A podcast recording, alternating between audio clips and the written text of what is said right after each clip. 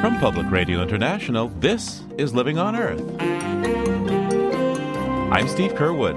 A Massachusetts prosecutor drops criminal charges against activists who blocked a huge freighter trying to deliver coal to a power plant as an act of civil disobedience in defense of the climate. The governor here in Massachusetts has said he doesn't think it's the appropriate role of the governor to shut down private businesses. Well, if private businesses are causing the end of civilization, who then should be responsible for that? District Attorney Sutter stepped out on a limb in a way he didn't have to to say the political system isn't capable of dealing with this problem right now, and essentially calling on further civil disobedience to raise this issue. Why a law enforcement leader is urging activists to break the law. Also, the Wilderness Act is 50 years old. It's going strong, but showing its age in today's world. We'll have that and more this week on Living on Earth. Stick around. Support for Living on Earth comes from United Technologies, innovating to make the world a better, more sustainable place to live. From the Jennifer and Ted Stanley studios in Boston and PRI, this is Living on Earth. I'm Steve Curwood. Climate activists are celebrating an unlikely hero, Samuel Sutter, the district attorney of Bristol County, Massachusetts. On September 8th, DA Sutter dropped all criminal charges against two men who back in May used a small lobster boat, aptly named the Henry David T., to block a shipment of coal headed to the Brayton Point power plant in Somerset. Instead, the prosecutor accepted the argument of the two activists, Jay O'Hara and Ken Ward, that the risks of global warming compelled their act of civil disobedience, something Jay O'Hara only learned the morning he and his colleague were scheduled to go on trial. We had been hearing kind of rumors from the prosecutor since Friday, but they hadn't come to any conclusion until Monday morning. We were waiting diligently in court at the appointed hour, and uh, the prosecutor came in, and shortly thereafter, the district attorney came in, and there was kind of clear from that moment it wasn't going to be a normal trial proceeding that morning. No, indeed. And on the courthouse steps, DA Samuel Sutter explained the legal thinking to the crowds. The decision that Robert Kidd and I, that's the assistant district attorney who handled this case, reached today was a decision that certainly took into consideration the cost to the taxpayers in Somerset, but was made with our concern for their children, the children of Bristol County and beyond, in mind. Climate change is one of the gravest crises our planet has ever faced. Activist Jay O'Hara told us his story when he came by our studio. You know, I, I'm a Quaker, and so I try to open myself to whatever comes, and I've been really detached from whatever the outcome is. I wasn't clear what was the right or the best outcome. And every step along the way of this, right from the beginning, planning the action through doing the action, we kept finding that new, unexpected things ended up turning out in interesting and better ways than we ever could have planned. And so this seemed like just another one of them. And like the role continues. Uh, now, what did you have to pay in terms of fines here? Well, we actually didn't technically have to pay fines. The finding was that we were found responsible and asked to pay $2,000 restitution to the Somerset Police and the State Police for their overtime charges, essentially. So this was not a penalty. This is not criminal. Then this was civil. Correct. Right. You were inconvenient for those police fortunately, I think we were more inconvenient for the energy enterprise, the ship that was trying to dock, which was our intention. We really had no interest in being inconvenient for the police, but uh, they showed up, and I think we owed them some of the money to deal with that. So take us back to the action itself. How did this all come about? How did you and your partner, not in crime, but in civil disobedience, Ken Ward, decide to do this? I had been working for a while uh, here in the climate movement in Massachusetts, and the response we were getting from either legislation that was introduced or policies that were proposed, it was clear that those policies were never going to reach the demands of the science, and we were never going to get the sort of dramatic emissions reductions that the science demands. After a period of kind of searching for what the right thing to do was, I felt really kind of clear that it was time to do something that showed viscerally how the problem is connected to the burning of coal and to put myself in the middle of uh, that process, the shipment to the burning. And Ken, for his own reasons, had been thinking along similar lines, and we kind of came to this independently. And there was one night in the fall of 2012 when Scott Brown and Elizabeth Warren were running for the Senate here in Massachusetts.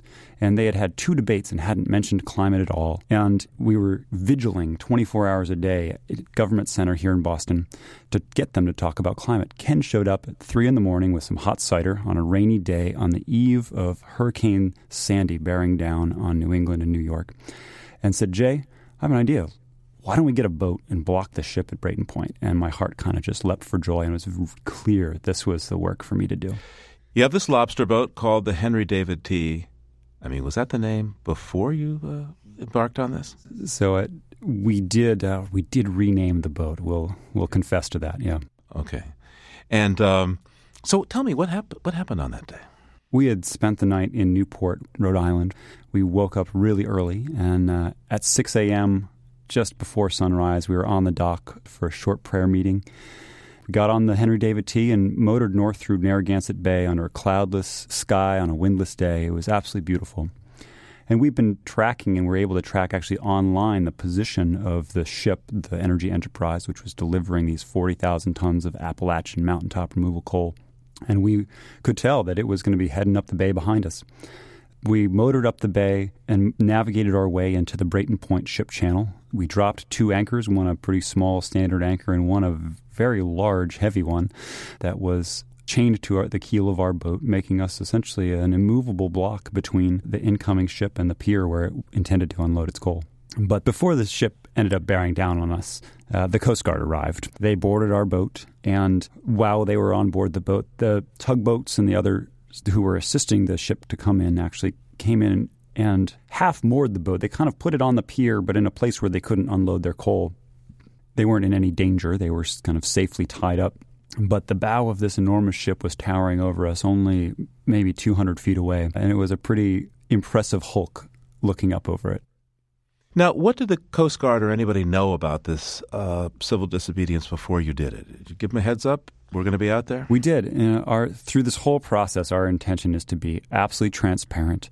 Once we dropped anchor, the first thing we did was call the town of Somerset Police Department and let them know that we were conducting a nonviolent, peaceful protest and that our intentions were to remain in the ship channel. We had a couple of conversations with them. I spoke with the captain of the coal ship on the VHF radio, on the marine radio. So everyone was very clear about our intentions. What did you tell the captain? You said, "Oh, I hear this is the Henry David T," and then. Well, the most amazing part of that conversation was that the captain couldn't quite understand what we were talking about. That we were, with some incredulity, he asked, "But this is American coal," as if the protest was about the nationality of the coal or our energy sources, when in fact uh, I was able to reply, it's actually about the coal itself and the climate crisis that it's bringing on us. And I wouldn't even call this civil disobedience. What we really did was direct action. We put ourselves in a place where our bodies were physically preventing the harm that is happening. And the harm is the burning of fossil fuels. So, what happened in the end? I mean, to what extent do you feel you were able to stop this shipment? We were ordered to leave by the Coast Guard and threatened with enormous penalties had we not left. And we ended up, after hours of trying to literally raise the anchor by ourselves, which proved impossible, um, hiring a salvage company under Coast Guard order to remove the 200 pound anchor. And we left under our own power, knowing that there would be charges to follow. So nobody arrested you? We were never arrested, never detained. But you were charged, and they were pretty serious charges, I gather. What exactly were they? We had a charge of a felony conspiracy to commit a crime. Uh, we had a charge of disturbing the peace. Uh, we had a charge of negligent operation of a motor vessel and failure to act to avoid a collision, much of which we were prepared to, to fight in court. But more importantly, in court, what we were looking to do was to give what is classically known in the common law as a necessity defense, saying that our actions, while they may have broken some laws, given the threat to public safety and public well being, are necessary to prevent that greater harm. It's like saying, well, I went the wrong way up the one way street to help put out the fire. Yeah, or I jaywalked to make sure the person wasn't hit by the car. How prepared were you to go to jail?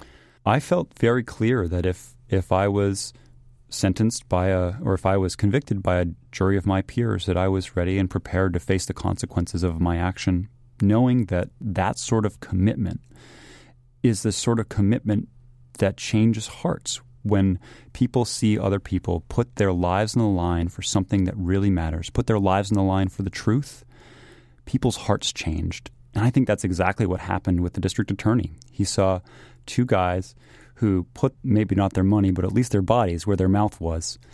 And that inspired him to come out and say, hey, this is a huge problem, and more of us need to be getting on board with it.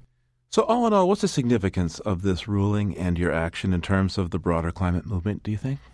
I think that remains to be seen. While we were only able to stop the shipment for 12 hours, I think that was a pretty big victory. And the thing about direct action, which helps stop these problems, is that it inspires people because they see the moral clarity of the act and the moral depravity of the way business as usual is conducted.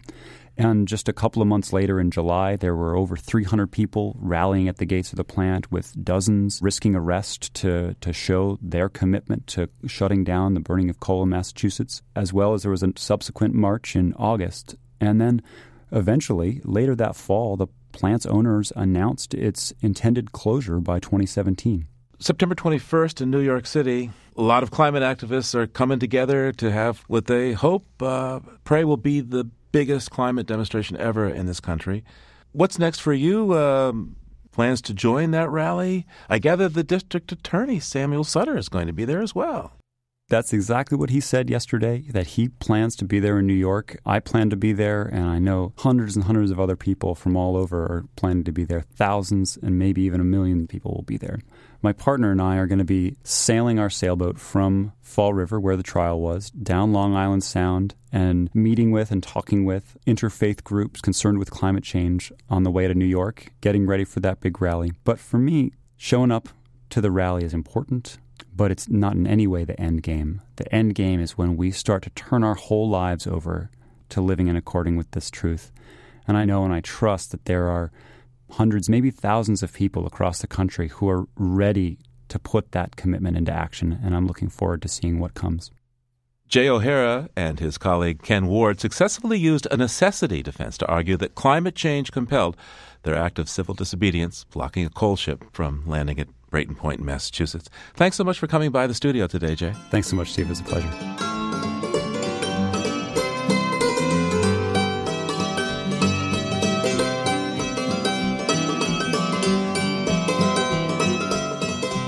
Coming up, America's Wilderness Act at 50. That's just ahead. Stay tuned. It's Living on Earth. I'm Steve Curwood. 50 year olds can be in their prime, brimming with vigor, confidence, and mastery. Of course, they can also be showing their age with some fraying at the edges. Well, one of America's key conservation laws, the Wilderness Act, is celebrating its 50th birthday this month. Writing in Orion magazine, former park ranger Jordan Fisher Smith argues that the law is both vigorous and competent and a little threadbare. We first spoke to Jordan Fisher Smith in 2005 about his memoir, Nature Noir A Park Ranger's Patrol in the Sierra. Welcome back to Living on Earth, Jordan. Well, thanks. It's great to be with you again. First, uh, how is wilderness defined in the Wilderness Act? The definition of wilderness in the 1964 Wilderness Act is that it's an area where the earth and its community of life are untrammeled by man, where man himself is a visitor and does not remain. It's further defined as uh, a place without permanent improvements or human habitation, which is protected and managed so as to preserve its natural, and I'm underlining that word, conditions. Now, your article is called The Wilderness Paradox. What's the paradox that you're referring to? Well, you know, it's right there in that definition I just gave you. Uh, this word untrammeled was a word that uh, the principal author of the act, a guy named Howard Zahniser, thought very carefully about and used. A trammel is, uh, is a piece of harness that uh, is used apparently on horses uh, to limit their movement. And untrammeled means that human beings have not controlled or in any way uh, limited the behavior of, of nature in wilderness. But the second part of that definition I just gave you says that uh, we're supposed to uh, protect and manage it so as to preserve its natural conditions. Therein lies the paradox that I've written about. uh, we, we, are faced with a dilemma that in many wilderness areas, in a time of climate change and mass extinction and the fragmentation of landscapes, that many special and beautiful forms of life or valued natural conditions will not continue to exist without uh, what we might say are unnatural human interventions. Now, some have argued that the whole idea of American wilderness ignores the fact that Native Americans were living on this land and actively changing it for thousands of years before, you know, Aldo Leopold and John Muir and those folks came along. Yeah, I think that you know you can read that in uh, this little line that says, uh, "Where man himself is a visitor who does not remain." That's a piece of history there. That's a way that these people at that time in 1964 thought of wilderness as a place that you walk into alone with a backpack and nobody else is there. But you know, I think we have to overlook the flaws in the act and see the deep intention to reach for perpetuity and save what's really important about the beautiful flowering of life on earth. So, Jordan, you've traveled to a bunch of different wilderness areas for this piece and, of course, at other times. What are some of the ways in which park rangers, scientists, and others are actively managing today's wilderness areas? Well, you know, uh, among the most prominent ways that wilderness areas are constantly being managed is the continuing suppression of fire. We've now recognized uh, that fire is good uh, in the ecosystem. It performs a valuable role. It shapes landscapes and, in fact, shape the landscapes that we think are beautiful. But we have a hard time implementing it on the landscape people have their whole career on the line if they let a fire go and it burns into a city or it burns into a country town or it burns down somebody's summer cabin.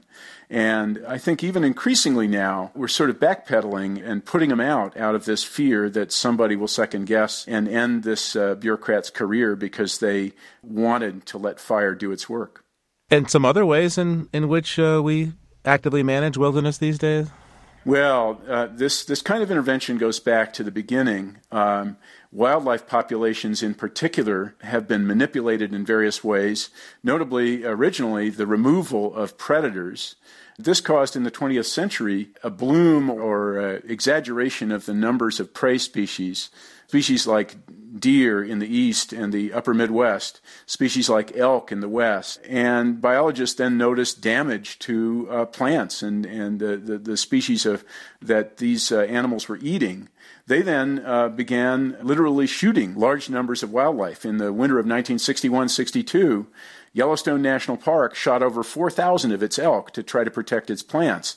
And this goes on to the present day at places like Rocky Mountain National Park. And then now, in some cases, we're putting the predators back in, notably at Yellowstone, where there's been uh, now a successful reintroduction of wolves, and in central Idaho, in the wilderness I've written about in this piece, the Frank Church River of No Return. So, in your article, you describe some of the ways that forest managers over the years have tried to curate a wilderness experience for outdoor travelers. Uh, talk to me about that, please. In the in the 1960s, uh, with the growth of the environmental movement, with more leisure time and relative wealth in the United States, there arose a kind of fervor for outdoor recreation and people flooded into wilderness areas with backpacks, with canoes. And during that time, wilderness management really became people management. And an attempt was made to limit the number of people who might be in any given area at a given time so as to conserve or preserve the feeling of solitude that is uh, mentioned in the Wilderness Act as a standard. And meanwhile, in the background, all kinds of forest wide and park wide initiatives continued. For example, the Frank Church River of No Return saw widespread spraying of pesticides from, from aircraft for spruce budworm, a native insect that devegetates wild trees. This was an attempt really to preserve what was called the wilderness experience as a psychological or cultural entity, as, as opposed to actually working or preserving on the wilderness itself. So, 50 years ago this month, the Wilderness Act goes into effect. Talk to me about the, the value of the concept of wilderness today. To me, the value of wilderness today is only greater than it was at the time of the 1964 Act. From an ecological perspective, wilderness is a, a place for things that don't do well on farms or in cities or in suburbs. There are some plants and animals that we're familiar with that grow pretty well in a vacant lot in a suburb. Uh, coyotes, for example, have done an amazing job of mixing with human beings. But there are species like bighorn sheep, like grizzly bears, like wolves, that really don't mix well with human uses like agriculture, suburban development, freeways, and so on. And wilderness is a critical place for the survival of these kind of species. A, a, study released August 27th from researchers in three countries found, with a survey of 30 years of conservation studies, that these protected areas like wilderness were doing what they should have done. There are more different kinds of species in them, and there are greater numbers of plants and animals than in the lands around them that are given to other uses. So I, I think the value of wilderness is a kind of timelessness of its basic aim. The world has changed a lot since 1964, in particular, the pace of climate change. What do you think should be the guiding principles of uh, wilderness managers today? Well, you know, that's a great question, and I don't know clearly the answer to that. Human beings have a way of manipulating and touching and moving everything around. And one of the things that distinguishes wilderness is that wilderness expresses a moral imperative that we stop and think about what we're doing before we reach in and do it. If you make a wilderness area and save everything inside it, you're not really solving the problems that we have out in the world how to get around without making carbon dioxide, or how to heat our homes or make power. So wilderness was was uh, uh, torn down as being irrelevant. Well, the fact is, wilderness is very relevant because it preserves the parts. Aldo Leopold says, you know, the first law of tinkering with a machine is when you take a clock apart or an engine, you don't start throwing away the parts. And if we are going to restore the world and keep it going, we need all the pieces. We need to have all the plants and animals that we can save. But it's not just the pieces, it's how it works together we can use these places to some extent, even though they're changing, as a blueprint of how nature works, and we can look at them when we restore other places to health. Environmental writer Jordan Fisher Smith's latest article is in Orion magazine. Thanks so much for taking time with us today.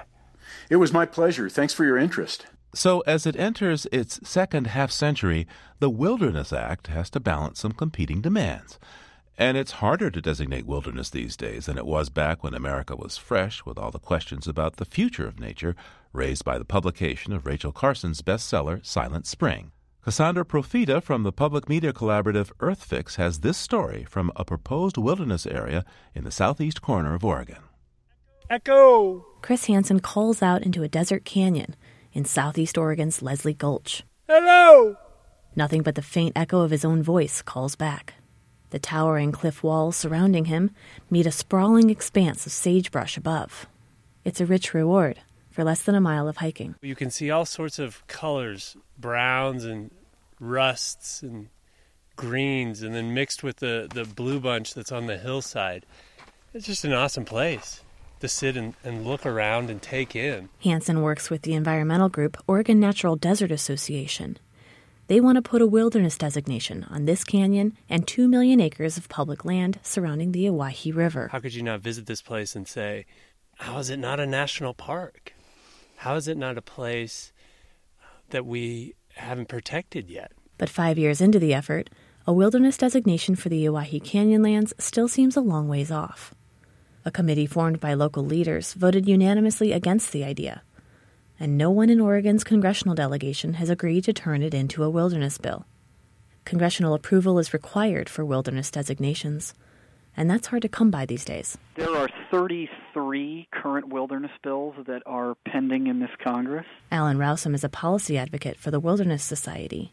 He says the rate of wilderness designation has dropped off in the last two decades, and now it's at a near standstill. We have passed one wilderness bill through this Congress, um, but that's the only wilderness bill that has passed in the last five years um, since 2009. Rowsome says finding new wilderness opportunities is a challenge as more of the country gets developed. 85% of the country's wilderness was created before 1990.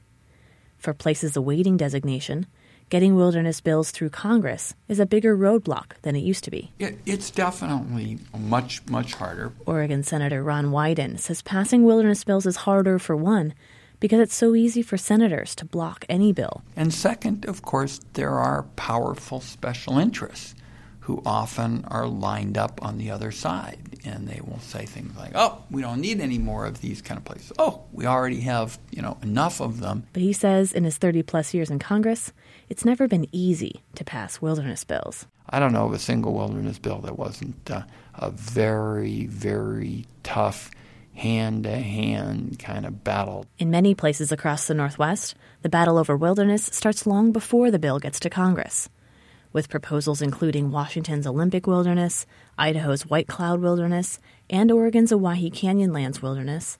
The first fight is for local support.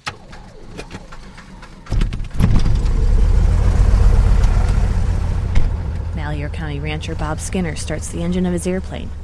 He has more than a thousand cows spread out across his own land and some of the public land within the proposed Owyhee Canyonlands Wilderness area. The landscape here is so vast and rugged, he flies a plane to check on the cows grazing on public land, where he has a permit known as an allotment. This is the south side of our allotment. The plane offers a bird's eye view of the Owyhee's deep canyons and rolling desert. Skinner says that geography is protective enough. A wilderness designation is not only unnecessary, he says, but it could close roads that people need to fight wildfires and restrict ranchers from grazing. See all this? This will all be wilderness. And we're going to fight it for everything we're worth. Local veterinarian Julie Weikel is on the other side of that fight. She's on the board of the Oregon Natural Desert Association, and she wants a wilderness designation to protect the Owyhee from things like oil and gas development and reckless ATV drivers. This is a chunk of country that's not too damaged yet. Because it's desert country, it can easily be harmed. And at 68, Weikel says she doesn't want to wait too long to see it protected. I'd like to see this in my lifetime, darn it, uh, for sure. I'd like to be able to tell my grandkids, yeah, I, I tried to help keep this place for you guys. Now take care of it, darn it. I hope I get to tell him that. Weikel says the Wilderness Act has done a good job of protecting special lands. But she says if that option takes too long, or doesn't get enough local and political support, she'll be looking at other options. I'm Cassandra Profita reporting. Cassandra reports for the Public Media Collaborative EarthFix.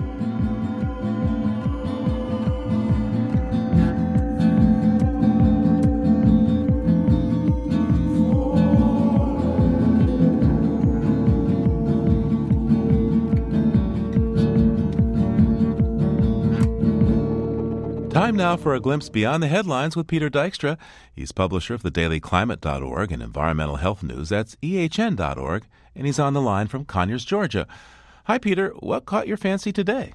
Hi, Steve. We have a provocative study from the journal Environmental Health Perspectives. So the study was done this summer by the University of British Columbia's School of Public Health, and they took records of 64,000 births in the Vancouver area, plotted them out on a map, and found that moms who lived near green space while pregnant had bigger babies and fewer premature births. The study also corrected for income factors. Wow, so bigger babies from homes near grass and trees? Yeah, and it wasn't a huge difference in birth weight, about 45 grams, which is in turn about an ounce and a half on average. Uh, there have been lots of studies on things that have a negative impact on birth weight, like air pollution and noise. But this report from British Columbia shows what might be a positive impact on newborns. Well, it certainly is nicer to look out on a park than a factory. Okay, what else did you bring us this week?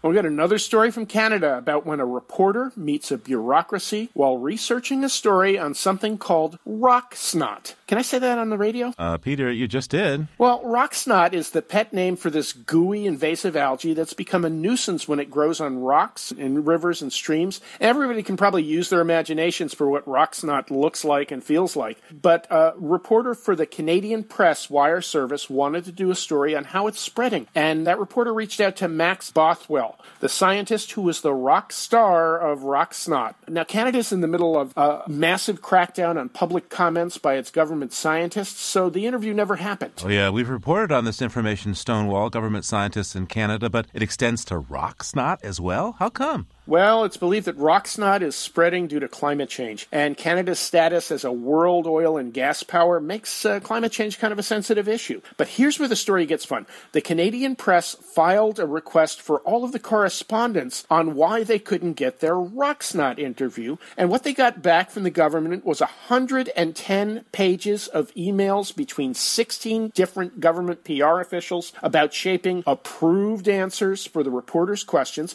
and ultimately they never got back to the Canadian press to schedule the Rocksnot interview. Whoa. And there's a lot of concern about access to government scientists in the U.S. as well. Yeah, but on this vital issue, uh, the U.S. may be falling behind the Canadians. All right, let's move on to the Environmental History Library now, Peter. What you got for us? This week marks the 15th anniversary of a hurricane we don't much remember, but it's one that left an impact that can be seen and even smelled to this very day. Hurricane Floyd came ashore near Cape Fear, North Carolina in 1999. It had already done a lot of damage in the Bahamas, but at its U.S. landfall, it was only a Category 2 storm.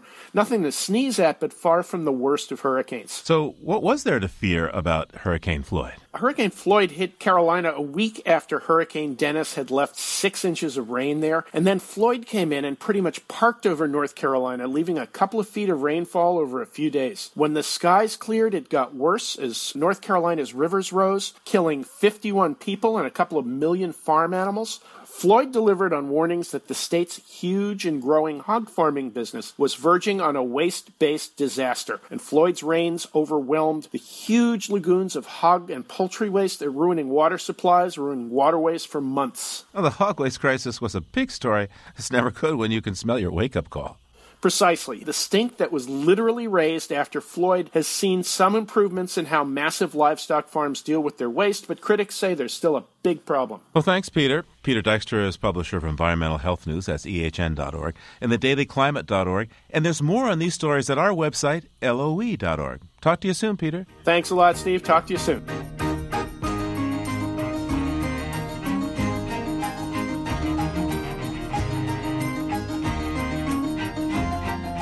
Coming up, a new, improved, and surprising organic way to get rid of weeds with a sandblaster.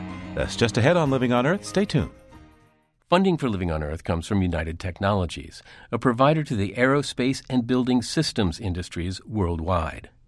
UTC Building and Industrial Systems provides building technologies and supplies, container refrigeration systems that transport and preserve food, and medicine with brands such as Otis, Carrier, Chubb, Edwards, and Kidde. This is PRI, Public Radio International. It's Living on Earth. I'm Steve Curwood. A federal judge in Louisiana has found that the oil company BP acted with gross negligence in the case of the 2010 Gulf oil disaster, which could lead to fines of as much as $18 billion, on top of what BP has already paid. Pat Parenteau is a professor of environmental law at Vermont Law School. He's just returned from New Orleans, and we called him up to talk about the 120 page ruling from U.S. District Judge Carl Barbier. Welcome back to Living on Earth, Professor. Thank you, Steve. Good to be back. So, specifically, what did the judge mean by gross negligence here? Well, he used the word reckless, and he pointed to a number of things that uh, BP employees did or failed to do leading up to the disaster. And one event in particular was quite dramatic. 36 minutes before the explosion, there were two BP employees on the phone, one on the rig, one in Houston, and they were looking at the pressure tests for the Macondo well. And the man on the rig said, quote, these numbers look squirrely to me. But neither of these two individuals decided to retest the well, and the judge said that was the critical moment to uh, have avoided the disaster. And what risks do the individuals involved run? Well, both of these individuals have actually been charged with manslaughter, so their criminal trials are still underway. I gather gross negligence affects the penalties in a case like this. How does that work? Right. So, under the Clean Water Act, simple negligence results in a penalty of roughly $1,000 per barrel of oil spilled for gross negligence, the penalties are enhanced four times to roughly $4,000 per barrel. So, how does all that math affect what uh, BP is going to have to pay? Well, the government claims that over 4 million barrels of oil went into the Gulf.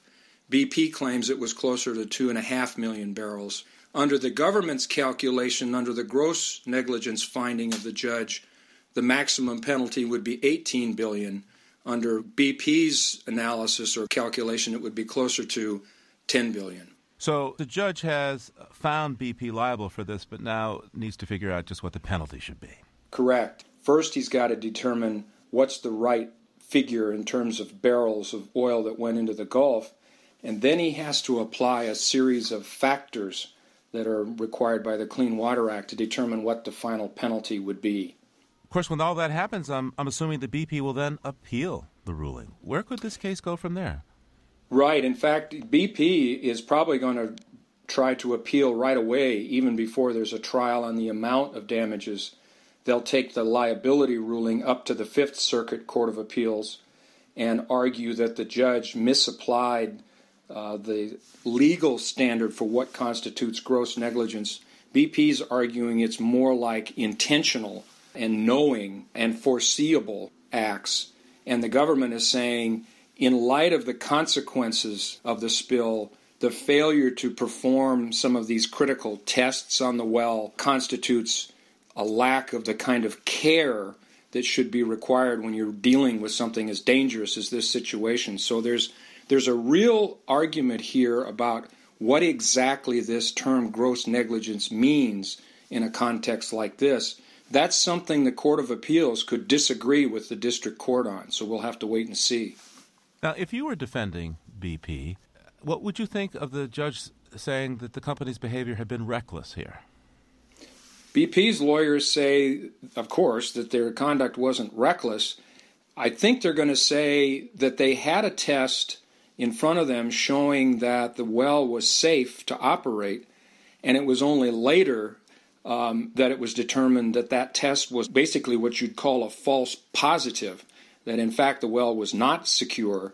And so the BP lawyers are arguing you're kind of doing a Monday morning quarterback on us. You're looking back in time at what happened literally minutes before the explosion, and you can't charge us with recklessness uh, in a situation like that. Uh, $18 billion, uh, what does that mean to a company like BP? How much would it hurt? Well, their share price declined by 6% with the announcement of this decision. It sounds like a lot of money, but I can't believe it threatens them with bankruptcy. You know, BP is a is a obviously a major global company, and they had set aside 43 billion as a sort of total figure for all the different settlements they're involved in. There's still a natural resource damage case that hasn't concluded yet. They've settled with a number of the parties who were injured, but not all of them. Uh, they've paid at least one criminal penalty, but now they're looking at this other Clean Water Act penalty. So it's looking as if the figure that they thought they were going to be able to resolve this disaster with is, is not going to be enough money. But to a company like uh, BP, even an $18 billion penalty um, is not really that dramatic. Pat, it already feels like this case has been going on for ages. Well blew out four years ago. How long before uh, any of this money comes in? Ultimately, if we're talking about penalty amounts in the billions, certainly 18 billion that the government is seeking, BP will take that all the way to the Supreme Court, just the way ExxonMobil did with the Exxon Valdez case. And so ultimately, the Supreme Court will have to decide whether whatever penalty figure is finally settled on is reasonable and within the discretion of the lower court. So it will take years, I think, before the dust settles on this. Speaking of timing, how long was it before Exxon paid for the Exxon Valdez uh, disaster in Alaska, and, and what portion of the award did people actually finally receive?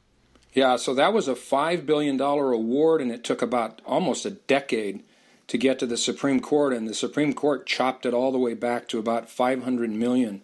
And of course, uh, some of the claimants in the case, which were fishermen, had actually died by the time the Supreme Court finally resolved the case, so they never saw any money. Uh, so it, it took an awful long time, and it was much less than what people had been hoping for. How would this penalty money be used, uh, assuming that uh, the government eventually collects something? Well, a lot of it's going to be used to restore some of the coastal wetlands and barrier islands that I saw when I was down there last week. at least that's what uh, officials in the state of Louisiana are hoping. Louisiana bore the brunt uh, of the impact, of course, but also Mississippi and Alabama.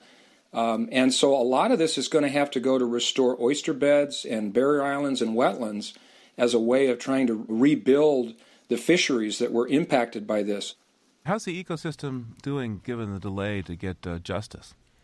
Well, you know, they keep finding these strange occurrences. The shrimp that don't have eyes and dolphins washing up on the beach with great big lesions. So, you know, it takes a long, long time for the full effects of all these, not only the oil, but the chemicals that were used to disperse the oil. All of that's working its way through the food chain. So, we might not ever get to a point where we have a complete understanding of all the damage that was done to the ecosystem, but the courts are going to have to go ahead and make decisions probably before we find out everything. Overall, how effective do you think our legal system is at dealing with these kinds of massive ecological disasters? Well, do, dealing with them after the fact is, is not adequate. And we're drilling these wells in deeper and deeper water, further off the Gulf. BP is, has been allowed to open new wells in the Gulf of Mexico. Uh, as long as we continue this reliance on oil, we're going to have these disasters. Hopefully, nothing as bad as this one. But oil spills and blowouts are chronic with this industry. And, you know, unless we get serious about transforming to cleaner, safer sources of energy, we're constantly facing a risk of disasters like this. Pat Parenteau is environmental law professor at Vermont Law School. Thanks for joining us. Thanks, Steve. Appreciate it.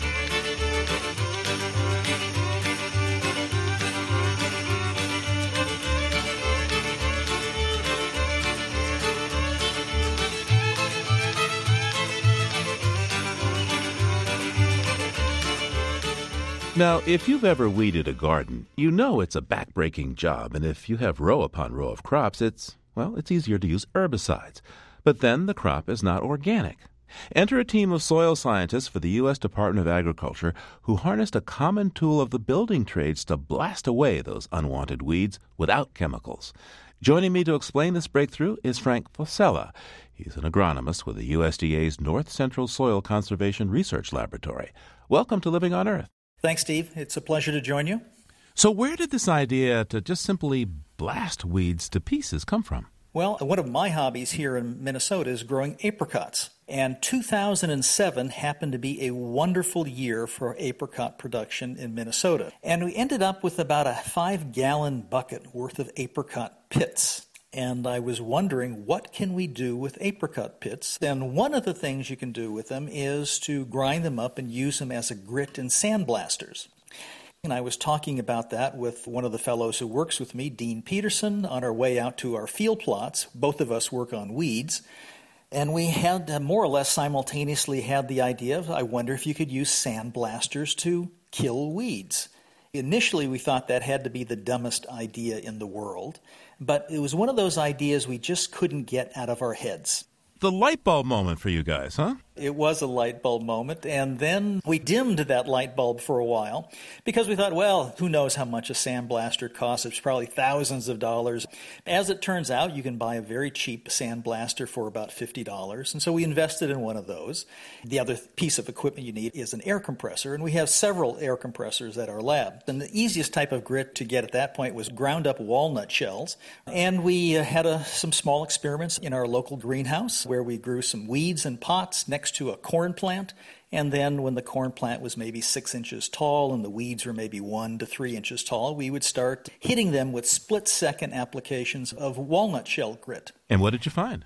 Well, the weeds would simply disappear and the corn plant remained intact. Then we decided, well, let's try this out in the field. And so we bought a bigger sandblaster and we mounted that on a small ATV and Dean would be driving the ATV, and he would make me hold the uh, the nozzle for the sandblaster, and I would follow the ATV in a stooping position, uh, blasting uh, small weed seedlings that were growing alongside corn plants. So, who might be interested in a system like this? The primary users would be organic farmers. Weeds are one of the, the most contentious issues for organic farmers. They have very few other tools in their toolboxes that they can use for weed control, and so they are desperate for alternative forms of weed management. Lots of the uh, tools that organic farmers have are related to soil disturbance, plowing, tilling, disking, and so forth all of which work, but they have environmental consequences, like soil erosion, like CO2 loss from the soil, and so forth. What do you think is the best material to use for a grit when you want to blast weeds? If the material has a gritty texture to it, it can be used for weed control with a sandblaster. The most typical one and the most commonly available grit material that is used by professional sandblasters is corncob grit. Now, when we've talked to organic farmers about this, they said, well, that's interesting, but we probably wouldn't use corncob grit on our own farms, not because it doesn't work, but because it doesn't have an alternative value aside from adding organic matter to the soil. What they prefer and what their suggestion was, was to use organically approved fertilizers that also have a gritty texture to them to control weeds as well as fertilize the crops. For example, corn gluten meal, which is very rich in nitrogen. It has a gritty texture and it works just fine as a grit for weed control. But there are many other types of grit too cottonseed meal, canola seed meal, alfalfa pellets, and even crushed limestone that almost every farmer who has acidic soils has to add limestone to their soil.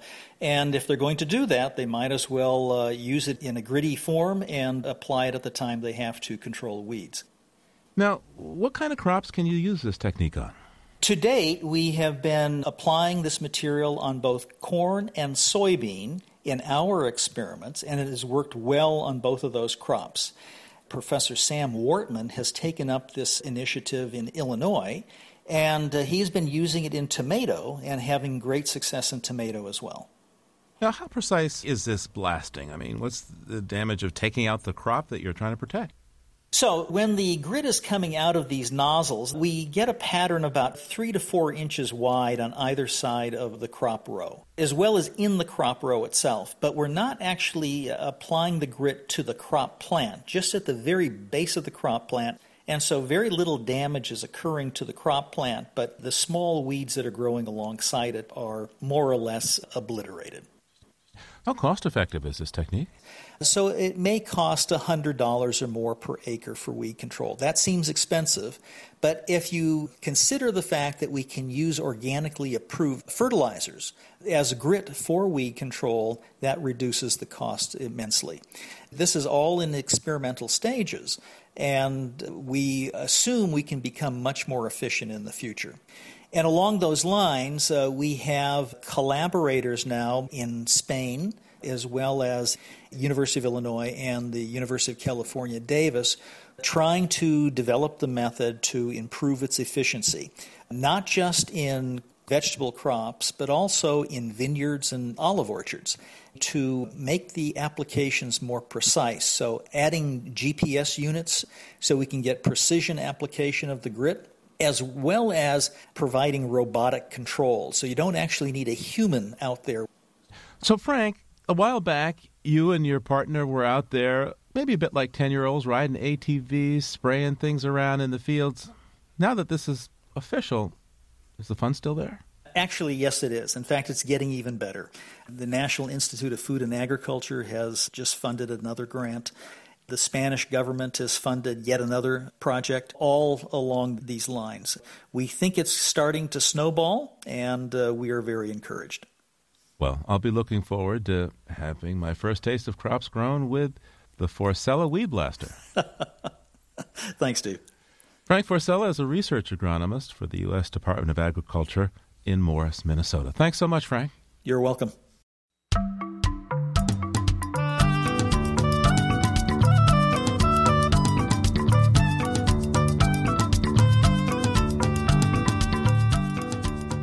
If you're turning your eyes to the skies at this time of year, you'll notice many birds gathering together to plan a trip to warmer weather. But as Mary McCann explains in today's Bird Note, some birds don't fly away. As the saying goes, they just flock together. Only a few songbirds anywhere in the world are as small as bush tits.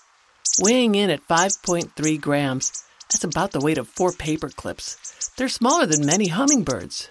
Take a close look at a bush tit and you'll marvel at how tiny it is. But bush tits take full advantage of their diminutive size. While larger insect eaters forage on the upper surfaces of leaves and twigs, bush tits hang beneath them. That gives them exclusive access to all the tiny insects and spiders, protected from the rain and hiding out of sight of other birds. Watch a foraging flock of bush tits, and you'll have to smile. A shrub or small tree may be full of little brown, long tailed birds hanging upside down like Christmas tree ornaments. After they finish nesting, bush tits go about in flocks of 30 or more. One bird after another flies from bush to bush like a troop passing in review. Their quiet calling helps them keep track of one another. Where they live in suburbia, a flock of 30 bush tits can do a great job of ridding a garden of harmful aphids and scale insects. Good things do come in small packages. I'm Mary McCann.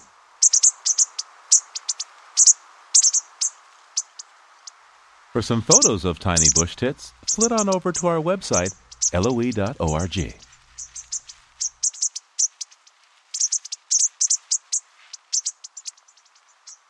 Living on Earth is produced by the World Media Foundation.